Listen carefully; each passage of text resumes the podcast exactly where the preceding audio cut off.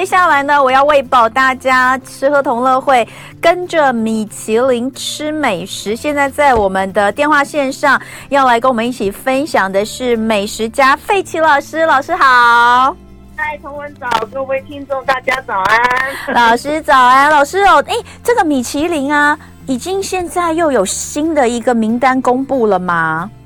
呃，应该这样说，嗯、马上八月就是谜底揭晓。对，揭晓前呢，哎，今年有很多很有趣的现象。嗯，那先跟同文还有所有的观呃听众朋友分享，就是说，嗯、今年已经进入呃台湾的这个四个城市的米其林的第六年哦。对，那也有蛮多的很多，不管是高级粤餐。甚至于很多国外的这个当红的米其林三星、二星、一星的大厨纷纷进来台湾哦。嗯，那由此可见，今年米其林是不是恐怕会有大洗牌哦？的关注的，因为疫情下的很多异军突起，这个会是今年的一个很大的看点啊。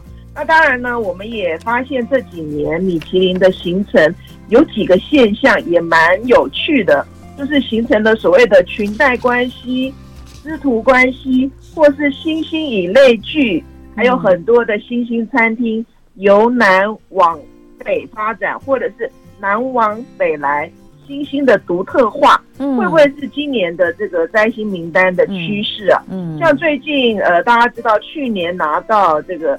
玉哥喷，它其实来自的是祥云龙吟。对，那我们知道它其实是呃去年底这个熄灯号嘛。对啊，它它关了。又弄出了一个新的新兴的品牌，所以由此可见，很多新大新夫小新有可能在今年也会有很好的亮点啊。嗯、那当然，我我们都说嘛，因为米其林越来越集团化，嗯，所以口袋不够深，好像真的很难打造出。呃，很完美的米其林餐厅哦，嗯，那当然有一个也是这几年大家在探讨的，那今年大家就在想说，会不会又走到这样的胡同里，就是亚洲五十大的餐厅跟米其林是不是有一点王不见王啊？嗯，只要是亚洲五十大餐厅所被认可的餐厅哦，或是主厨啊，好像在台湾的这四个城市。很难摘星哎、欸，嗯，像我们就举几个例子啊，嗯，像台中很有名的这个呃乐木的这个发起人就是陈兰书，嗯，最有名的女主厨，她在亚洲曾经叱咤风云了，她算是第一位亚洲女主厨的宝座，嗯，但她就是一直没摘到星啊，所以今年我们也在观望有没有机会可以平反啊，那当然还有一一家就是那个呃。呃，Miumi 就是呃，他也是在亚洲五十大餐厅，一直都是叱咤风云，在前前十名以上啊。嗯，但是今年呢，他这两年他其实曾经有摘过星，但是后来不知为何就被就被星星拿掉了，所以就看看今年会不会有一些微的变化。嗯，所以今年呢，有很很多的新的品牌，包括呃去年其实蛮多大家看好的餐厅。今年会不会哎，真的像黑马一样，嗯，真的就从这个呃过去大家很看好，就是看好它，但是它没没拿到星星，但是今年会不会就意外拿到星星？嗯，所以今年三星会不会还是维持三星？这都是大家很期待。呃，我想八月很快就会揭晓了。嗯，所以我们等会也可以聊聊，就是呃跟大家就是特别选出今年我觉得还蛮看好，但是有可能。哎，会不会是今年的黑马？我们等会也可以来稍微的来解析一下。嗯，嗯好，我们就来看一下。老师今天其实有准备一些值得推荐的名单，那有这几个月公布新入选的名单，也有历年名单，还有就是老师刚刚你刚刚其实有讲到摘星，呃，呼声极高。你刚刚有先讲一两个哦，就是因为你们一直觉得他可能是米其林的遗珠之憾，对不对？就是说他的整体表现不错，也都在亚洲五十大上面哦，年年都是呃都是常胜军，但是呃会不会真的只是因为王不见王的关系？就因为这样而不上米其林，今年可能也可以关注。那老师这边有什么想要跟我们，就是呃挑了几间，对不对？跟我们想分享的，对不对？第一个，第一个是今年七月才新增的，对不对？对，没错。台北的瑞丽，对不对？讲到瑞丽呢，我们必须要先讲他去年。其实去年这两位就是杨展浩跟这个德国米其林三星的这个主厨 Thomas 啊，其实他们去年就打造了这个呃万豪的美享地。其实去年其实就很看好他们应该是纳入新兴的宝座，但去年很可惜，因为目前杨展浩也算是这个年轻主厨的代表之一哦。那他呢，去年只有在美享地拿到餐盘。那时候大家都蛮扼腕的，就觉得说，哎，他他来自于这个香港的这个半岛酒店的法国餐厅，而且是非常非常知名。那时候他还担到担任到将近是副主厨的位置哦。嗯、他后来也在香港啊或其他城市，他也拿到很好的，至少都有入星星的宝座。但是就在这个美想地，竟然就很扼腕的，就是没有摘到星。嗯、那他们他们两位呢？哎。过去是这个杨展浩在美想地，他担任的是主厨。那基本上他们只他担任的是这个美食顾问，因为他已经连续在德国拿到了这个七年以上的这个米其林三星的荣衔，所以后来他就游走世界，在各个世界的城市担任这个米其林的这个美食顾问了。但他今年呢，就完全就是呃，就在这个宏泰的这个新的卖场就建立了这个瑞丽哦。那他们两位呢？哦，所以他是在中泰，是不是新的那栋里面？对对，对。哦，那他呢，就是跟他过往的一个，他们有所谓的这个三维立体的料理哲学，这个是他们两位在打造这个米其林三星的这个规格。嗯、我想，因为他本身就是，他们是本身就是米其林三星的这个资深。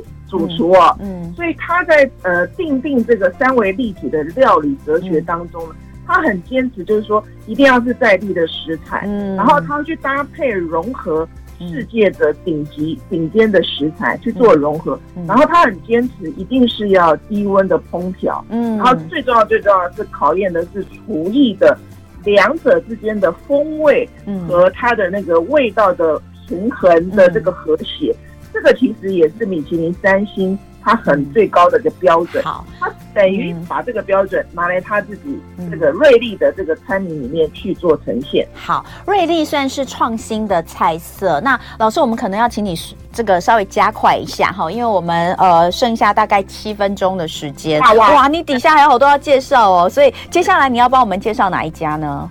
哎。香舍是我特别要提的，因为香舍也是刚刚呃入选的餐厅哦。对，嗯，走进香舍你会发现，它几乎是走进油画里，它所有的那个整个的内装基本上都是以油画的规格去打造，所以你可以看到文艺复兴，也可以看到很棒的整个餐饮的那个呃特色。它除了做这个早午餐，它也有做它自己很独特的餐饮哦。嗯，餐色都是走比较所谓的。很健康，然后比较不太多的调味，所以几乎几乎是吃比较呃 pure 的一个美食的风向，所以它也是今年被看好的很大的黑马。嗯，再来的话是飞花落院哦，它其实蛮多人都呃都知道了哈。是在这一家，我我就是如同我刚刚讲的，它是标准的师徒关系啊。因为他跟江振成本身亦师亦友，所以几乎很长的时间，江振成都一直为他做很多的指导。那当然，呃，不可讳言的是，这个本身的这个创办人，他对于这个呃飞花落院，他其实是很有使命的。嗯，因为他在他的整个的呃风格上，他几乎是从无感的角度去做一个呃推陈出新哦，而且他在很多的菜色上，他几乎把。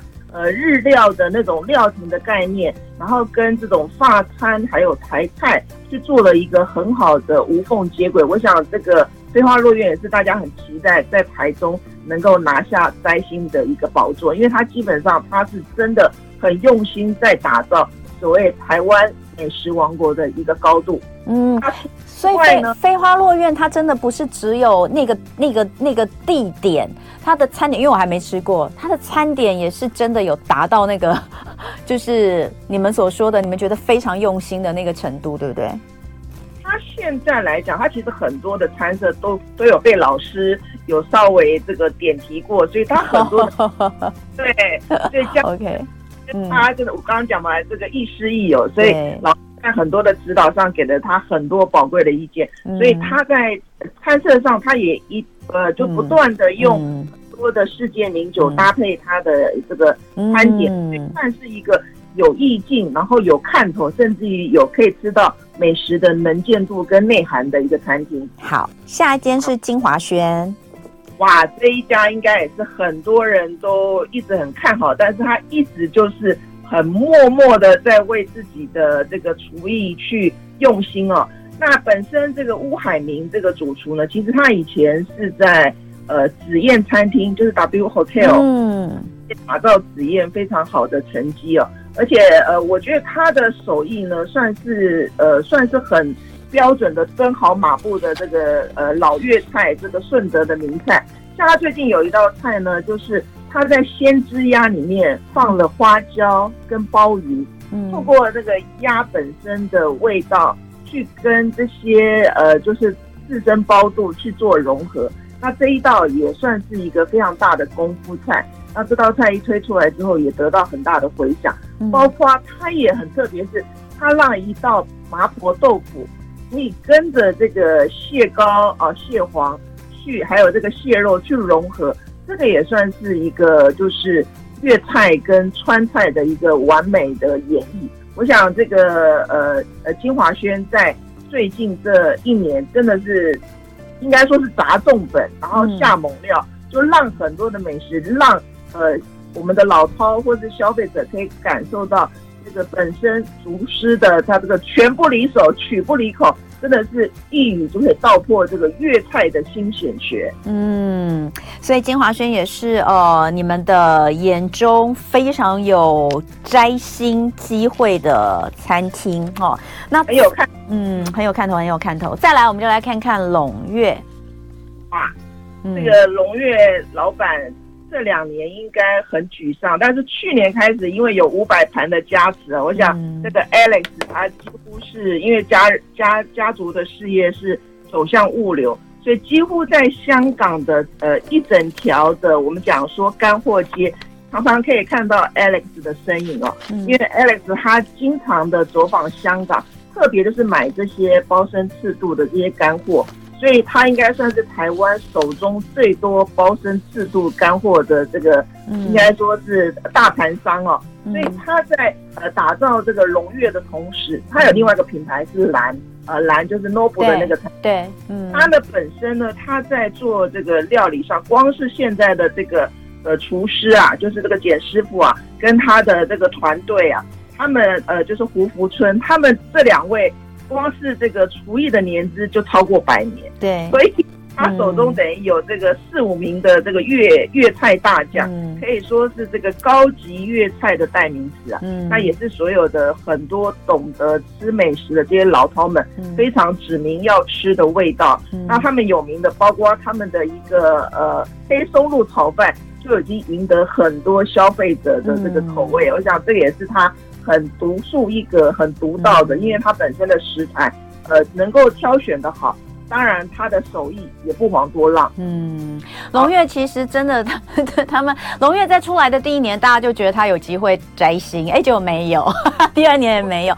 龙月的老板有来过我们节目哦，当时龙月还没开哦，就是准备要开，在试营运期，我有邀请他来过。这个呃，听众朋友如果有听到的话，应该还有印象。最后一分多钟的时间，请费雪老师来跟我们讲一下最后一间你要介绍的是在高雄，对不对？对，嗯，我。